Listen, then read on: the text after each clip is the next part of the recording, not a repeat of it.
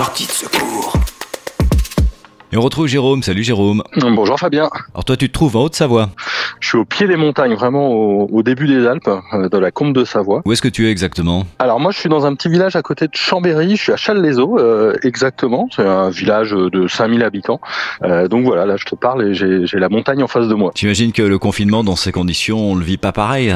Oh bah non, on pas pareil. Oh, franchement, tous les jours, euh, avec ma femme Sarah, on se dit qu'on a quand même de la chance. On a un jardin, on, on est dans un petit village, donc il n'y a pas trop de pression. On peut aussi euh, faire un petit tour par jour avec les enfants, histoire que tout le monde se dégourdisse les jambes.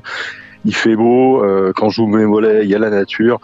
Ça va. Je, je veux dire, euh, rien n'est simple, mais enfin bon, euh, c'est quand même bien plus simple d'être chez nous que confiné dans, dans un appart euh, dans une grande ville, quoi. Et comment ça se passe le confinement justement? Tu peux me, me décrire un petit peu votre organisation à travers une journée type, par exemple avec, avec les enfants qui sont à l'école, j'imagine, en temps normal. Là, ils sont à la maison. Ça se passe comment? Ouais, c'est ça. Alors en fait, pour tout te dire, donc Sarah, elle est, dans- elle travaille dans une école de commerce. Elle a en, en charge à peu près 600 étudiants de bac plus 1 à bac plus 3.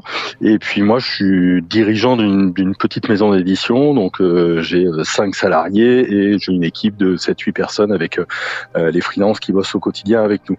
Donc en fait, bah, le quotidien, il est fait d'abord pas mal de boulot parce que Sarah comme moi on a pas mal de, de réunions euh, avec nos équipes, avec l'extérieur. Je, je pensais moi naïvement que le monde allait ralentir un petit peu.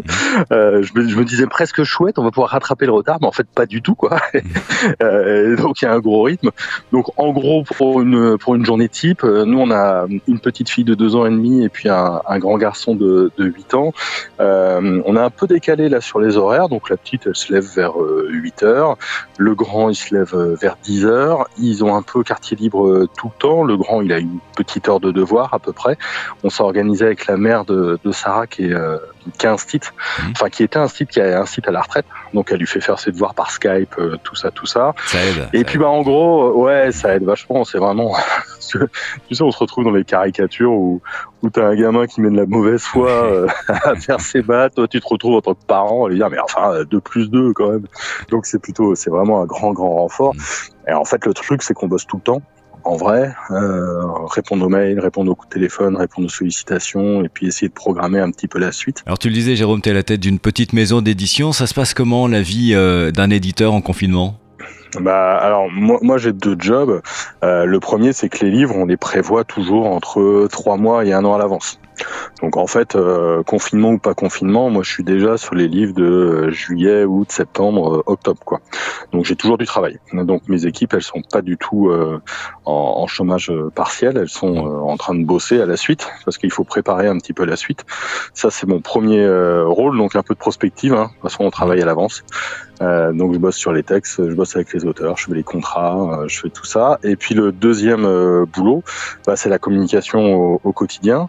D'abord parce que euh, on a pas mal de livres numériques qui eux continuent à sortir, qui continuent à se vendre, on a pas mal de commandes. Et puis euh, il y a beaucoup beaucoup euh, d'interactions avec euh, les libraires, avec les gens qui nous diffusent, avec les services de la région, avec les gens qui s'occupent de nos livres numériques. Donc en fait, on a, on a beaucoup de boulot, tu vois. Moi qui pensais que ça allait ralentir, je me suis trompé, mais du tout au tout, quoi. Est-ce que tu as pu remarquer justement une augmentation des, des ventes de livres numériques depuis le, le début du confinement? Ouais, c'est la grosse, euh, c'est la bonne nouvelle. hein. En gros, bon, bah, il faut imaginer que sur le papier, ça s'est arrêté, les magasins, ils ont fermé. Donc, euh, bah, ça, euh, on, on vend plus de livres, c'est sûr. En revanche, ouais, forcément. Par contre, le numérique, je dirais que pour nous, c'est une augmentation à peu près de 30% des ventes. Et on est, on a une petite librairie euh, à nous euh, dédiée au numérique. Et elle, elle fait quasiment euh, 4 à 5 fois le chiffre habituel, quoi. Il y a quand même des gens qui se ruent un petit peu sur le numérique.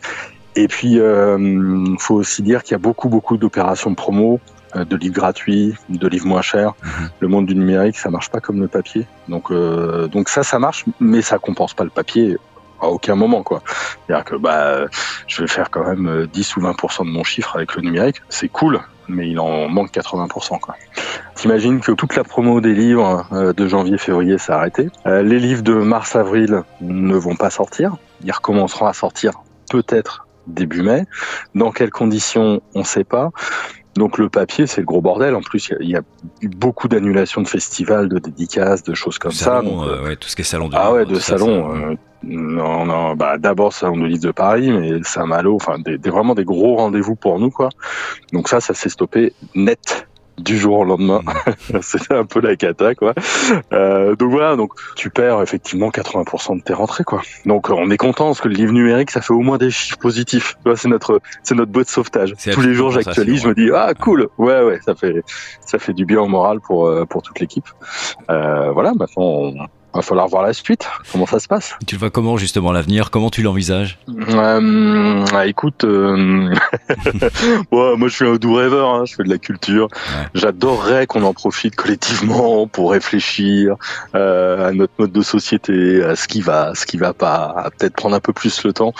Et puis quand je vois en fait les différentes annonces, je me dis que ça va repartir va y avoir fragilisation de l'économie, fragilisation de plein d'entreprises. Euh, c'est une excellente occasion pour euh, certains de mettre la pression sur les salariés et euh, augmenter les, les, cadences pour rattraper l'économie ou rembourser la dette. Donc mmh. euh, c'est un peu ce qu'on a vécu en 2008. Donc je suis pas très très optimiste en fait. Est-ce que, tu crois pas quand même que au moins à titre personnel, euh, c'est une situation qui va un peu nous pousser tous en tant qu'individu, hein, j'entends, mmh. à peut-être repenser un peu nos, nos modes de vie et nos priorités? À titre perso, euh, pour moi, il y a une réflexion qui s'est vraiment engagée depuis un petit bout de temps autour euh, du climat, des déplacements, des transports, tu vois, de, tout ça un petit peu. Moi, j'ai fait le choix de, de me mettre au vert aussi en Savoie euh, il y a dix ans parce que je voulais des choses un petit peu plus sereines. Donc après, c'est une démarche qui est très personnelle, quoi. Ce, ce temps-là, pour moi, je le prends vraiment comme un temps suspendu. Voilà, il y, y, a plein de moments de grâce. Il y, a, y a deux jours, je me baladais avec ma petite fille de deux ans et demi là dans les rues. Il n'y avait pas un bruit, juste le vent, c'était merveilleux. Je sais pas. Euh, je, je, suis curieux de savoir comment, en tant que société, on va on va absorber ce cette pandémie-là, ce, ce, temps de confinement. Tu vois, il y a eu le 11 septembre, il y a eu euh, Daesh, il y a eu les attentats de 2015. Euh, pour répondre à ta question, je ne sais pas si on aura une réflexion collective. Quelle trace ça va laisser euh, dans, notre inconscient collectif?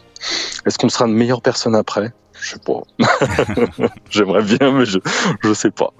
je sais vraiment pas. Avec un peu de chance, hein, on ne sait jamais.